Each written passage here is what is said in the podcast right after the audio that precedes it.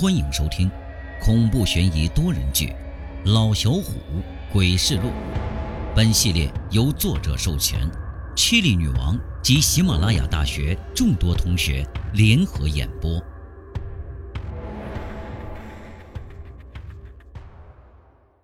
本集故事由 Chili 女王大民播讲。陆小四，风雨者，玉米飘然联合演播。乞丐，俗称叫花子，靠装可怜、乞求别人施舍为生。无论历朝历代，哪个国家都是社会最底层的存在，甚至就算丢了命，也不会有人多看一眼。但如果有人对他们说错了话，你信不信会引来不必要的麻烦，甚至会丢了自己的命？不管你信不信，经历了前几天的事情，老小虎是信了。他发誓，他绝对不会再看不起这些叫花子了。这天。老小虎准备出趟远门，只是临近夜晚，由于受新型冠状病毒的影响，火车和高铁到了晚上就不发车了。为了赶快到达目的地，老小虎决定包辆车，这样明天也不耽误正事儿。司机叫李铁，和他谈好了价格，李铁把车停到了一家饭店的门口。对老小虎说：“我说，咱们先去买点吃的吧。那高速公路上虽然有服务区，那破地方消费高的吓人，而且还不好吃。”好嘞，李哥，就听你的。老小虎赶紧答应。这家伙长得满脸横肉，看着就挺凶，怪不得大晚上敢跑长途车。打包好了两个人一路的伙食。车在高速公路上行驶了几个小时，周围黑漆漆的，除了天边的月光星辰，就是李铁的车灯发出的光亮。兄弟，要不咱们下高速吃口饭吧？不瞒你说啊，我来的时候就没吃晚饭，又开了几个小时的车，我早就饿了。李铁看见了高速公路的出口，满脸的横肉，竟然挤出一副哀求的表情。让老小虎看了浑身不舒服。行吧，我也有点饿了。好嘞。李铁拉个长音儿，高兴地把车停在路边。不知道从什么地方拿出根木棒，提着饭店打包来的饭菜下车，坐到了马路牙子上，对老小虎说道：“兄弟，下车凉快凉快，透透气儿。”“嗯，行。”老小虎答应一声。开门下车，看了眼李铁手里提着的木棒，故意打趣儿：“你拿个木棍儿，该不会想趁着月黑风高，为了省下点油钱谋财害命吧？”李铁笑了：“看你说的，就算谋财害命，我也不找你啊，没几个钱儿，不值当的。”说着，还把饭菜递给老小虎一盒。这大晚上出车呀，老婆怕我不安全。准备了根桃木的棍子，既能打人还能打鬼，嗨，就图个心理安慰。哼，你这满脸横肉的也会害怕呀？老小虎直接打开餐盒吃了口，故意跟李铁开玩笑。哎呦，瞧你说的，这满脸横肉怎么了？满脸横肉他也就一条命，满脸横肉也怕死，也怕黑。老小虎差点没笑出来。都长成这样了，还怕黑？孩子饿了，大兄弟，行行好，给口吃的吧。就在他们俩聊天开玩笑的时候，李铁旁边突然出现个女人，蓬头垢面的，身上穿着破烂衣衫，手里拿着破碗，看他们手里的饭菜，直吞口水。老小虎朝他身后看去，一个男人拉着个孩子站在后面，同样的破烂衣衫，同样的吞咽着口水。滚滚滚滚滚滚！都什么年代了，还来装可怜？我又不欠你的，凭什么给你啊？李铁装出了一副狠样子，瞪着说话的女人。站在女人身后的男人不干了，松开小孩，上前几步，手里竟然拿起竹板，边打边唱起了《数来宝》。哎，自打那春秋战国起，孔子他断粮困陈菜，多亏了范丹老祖把粮帮，借你们米，借你们面，借我们粮食来年还，拖了一年又一年，至今你们还没还，我们来要还不还，你们还不还。男人边打边唱，貌似没什么恶意，可李铁不愿意了，拿着木棒站起身，把饭盒放在了地上。他妈没完了是吧？我又没跟你借，就不给。要饭的男人和女人见李铁手里的桃木棒子，好像很恐惧的样子，拉着孩子后退了好几步。哎，李哥，您等一下。老小虎赶紧叫住了李铁，从包里掏出五十块钱，走到男人跟前说：“老哥，别嫌少，给孩子买点吃的吧。”男人居然又打快板唱道：“哎，借的是米，借的是面，没借钱了，没借钱，给脸不要脸是不是？赶紧滚！”李铁拿着棒子指着男人，男人看见李铁手里的桃木棒子，脸上变了颜色，拉着女人和孩子就要走。老小虎看了眼孩子，那小孩穿的衣衫破烂，也看不出男女。他眼里竟然流露出一丝狠厉，伸手想要够他们的餐盒，还大哭了起来。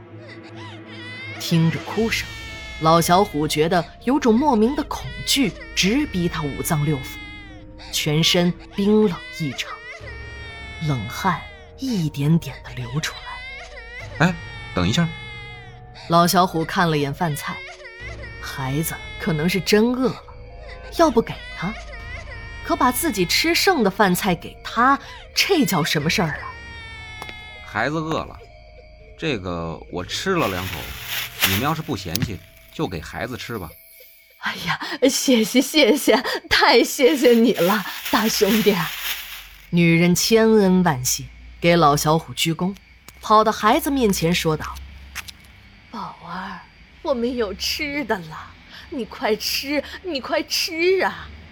女人用她的脏手抓起饭菜就往孩子嘴里塞，孩子一口一口吃着母亲喂给他的东西，眼神却盯着李铁的方向。李铁刚才就是吓唬他，听见老小虎刚才喊等一下，他就一直站在旁边看着，突然打个冷战。这可真扫兴！走走走走走走，早知道就不在这儿停车了。老小虎刚要上车。就听要饭的男人又唱起了《数来宝》。哎，什么多了，什么少，什么喜来，什么恼，什么多了，什么少，什么喜来，什么恼，什么多。他唱了一遍又一遍，车子开出去好远，老小虎仿佛还能听见男人唱的《数来宝》。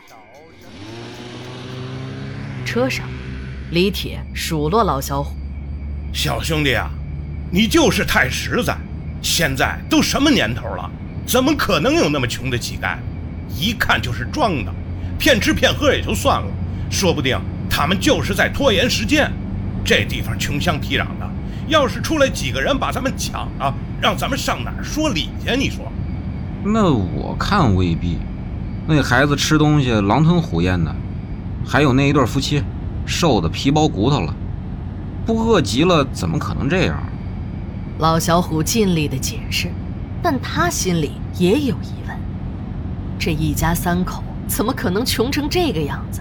而且给钱他们都不要，就为要口剩饭剩菜。哼，刚才你不是还说什么夜黑风高，怕我谋财害命吗？这会儿又心疼起他们来了啊？李铁说着，那一脸横肉竟然笑了。老小虎摇摇头：“哎呀，刚才那不是开玩笑吗？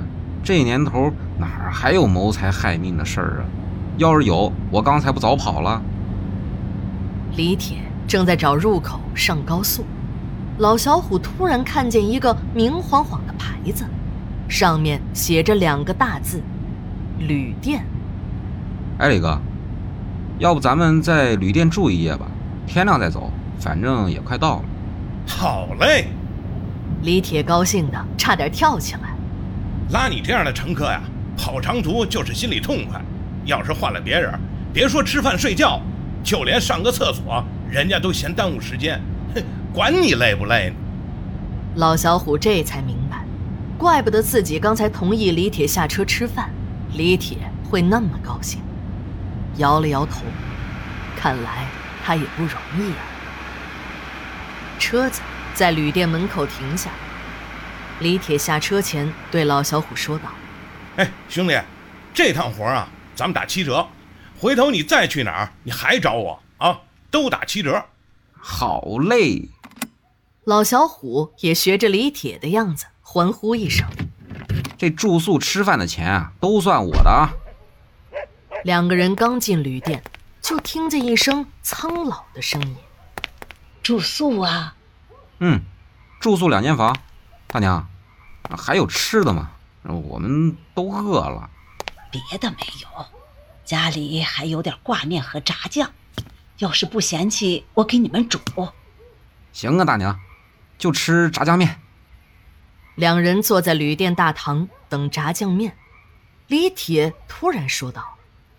我怎么也想不明白，你说刚才要饭的，你给他钱他不要，干嘛非要吃你剩下的饭呢？两声瓷器碎裂的声音吓了老小虎和李铁一跳，转头看去，地上是两碗热气腾腾的炸酱面和破碎的瓷器，面前是个满头花白的老太太。你刚才说什么？老太太颤声问道。老小虎把事情跟老太太说了一遍，吓得老太太手直哆嗦。孩子，你真的那么说的？老太太拉过李铁，赶紧问：“是啊，本来也不欠他们的，凭什么给他呀？”李铁看老太太的表情，就知道事情有点不对劲儿了。哎呦，你们快走！我家店不留你们，我孙女还在里面睡觉呢。大晚上的，我家可不想闹鬼，赶紧走！老太太竟然下了逐客令。老小虎和李铁满头雾水，这到底是怎么回事啊？大娘，您应该知道怎么回事嗯，您能说说吗？老太太急得汗都下来了。这刚才还好好的，怎么下一秒就变了脸色？这里面一定有问题。行行行，我孙女在屋里呢，别吵到她睡觉。有话呀，咱们出去说。到了旅店门口，老太太左右看了看远处，说道：“哎，你们呀，这是碰上讨饭鬼了。”跟你们要饭，你们可以说没有，但绝对不能说不欠他们的，不给。哎呀，这要是说了，能怎么样啊？李铁一听是讨饭鬼，赶紧说道：“要是说了，那当天晚上他们的孩子就会来找你，问你四个问题，连问三遍，答不上来的话，当场就得死呀。”啊！李铁吓得腿肚子发颤。什么问题啊？答案是什么？老太太摇摇头。那谁知道啊？没人能回答得出来。李铁求救似的看向老小虎。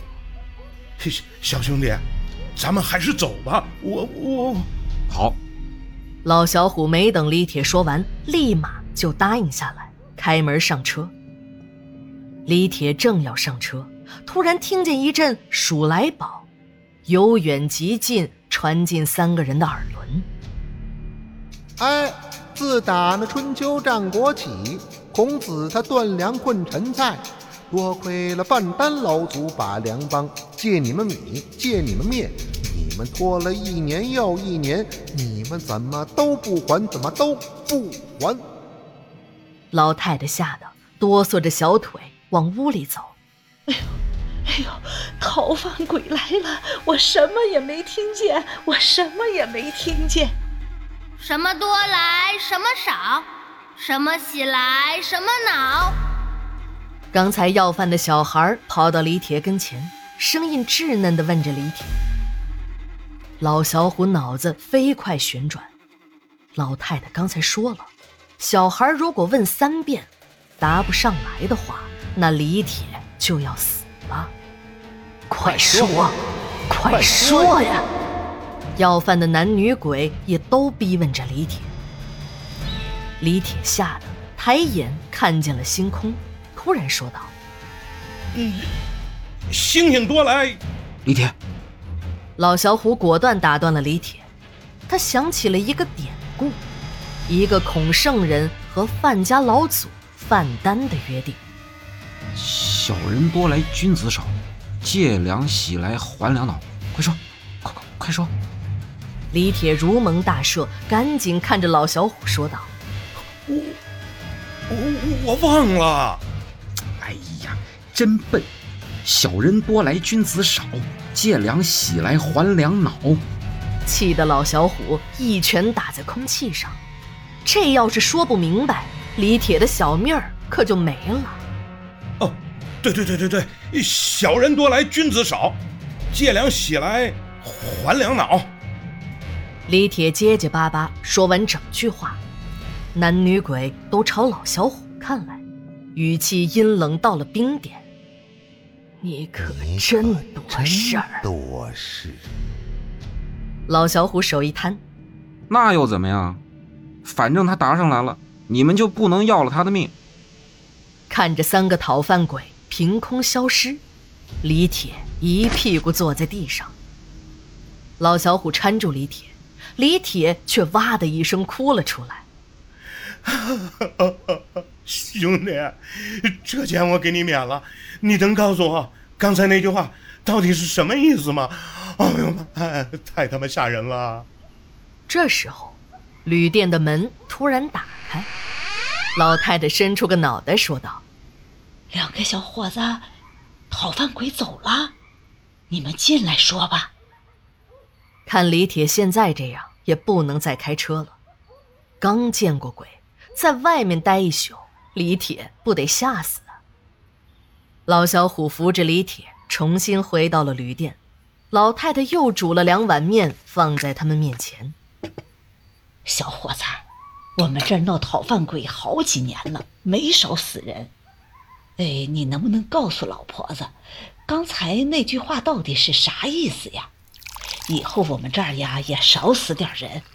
这饭钱和住宿钱我也给你免了。老小虎挠了挠头。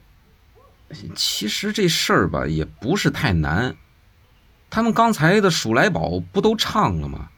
就是啊，孔圣人和范家老祖范丹的一个承诺而已。要不是李铁刚才说我不欠你的，不给，那他们也不会缠着李铁呀。什么什么承诺？快说说！李铁和老太太居然异口同声。老小虎组织了一下语言。这孔子啊。呃，当年在陈蔡地界的时候断了粮，就是要找人借粮。什么多来，什么少；什么喜来，什么恼。孔子把借粮的来意说明后，范丹问道：“孔子想了一下，小人多来，君子少，借粮喜来。”还粮恼。范丹点点头，指着自己家存粮的仓库说道：“既然圣人要远行，那这里的粮米你随便拿吧，我还有米下锅，不用给我留了。”孔子叫弟子打开粮仓，不起眼的一个小地方装满了粮食，孔子便将粮食全都抬上了车。可范丹那时候哪有存米下锅呀？没了粮食，变成了乞丐，每天乞讨为食，足足一年时间。后来，孔子按照约定，准时带了两倍的粮食还给范丹。这时候的范丹已经重新修了粮仓，地方比原来的四倍大还不止。孔子的粮食连半个粮仓都没有装满，孔子的脸色有些不好看了。范丹摇头道：“你去年都说了，小人多来君子少，我这满满一仓的粮米都借给你，你还给我的连半仓都不到，你还不高兴？唉，我当初就不该借给你。唉。”今年还不上，我明年再来还。孔子明知道被范丹坑了，但他感激范丹借他救命粮食，也不好多说什么。范丹则是摇头：“明年我的粮仓又大了，你还是还不上啊！我还不上，就让我的弟子去还。门上挂字的都是我的弟子。”你尽管去要便是了。孔子看了看范丹穿的破衣烂衫，已经认栽了。好，你让你的弟子还粮，那我就让我的弟子要债。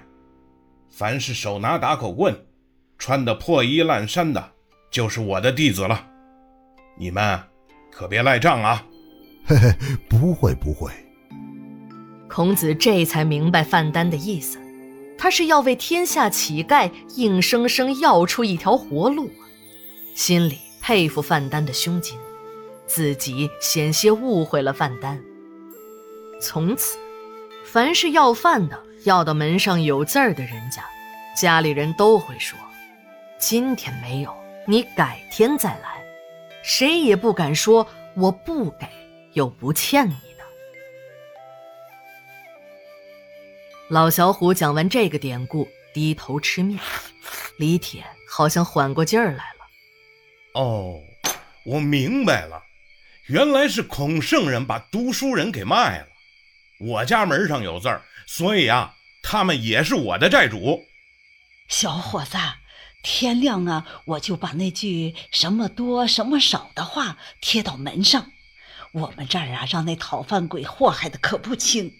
你可是办了件大好事儿啊！老小虎不好意思的挠挠脑袋，哪有大娘说的那么好？不过是碰巧罢了。不过以后我遇上乞丐，我可不敢瞧不起他们了。毕竟这祖宗的规矩还是守着点好。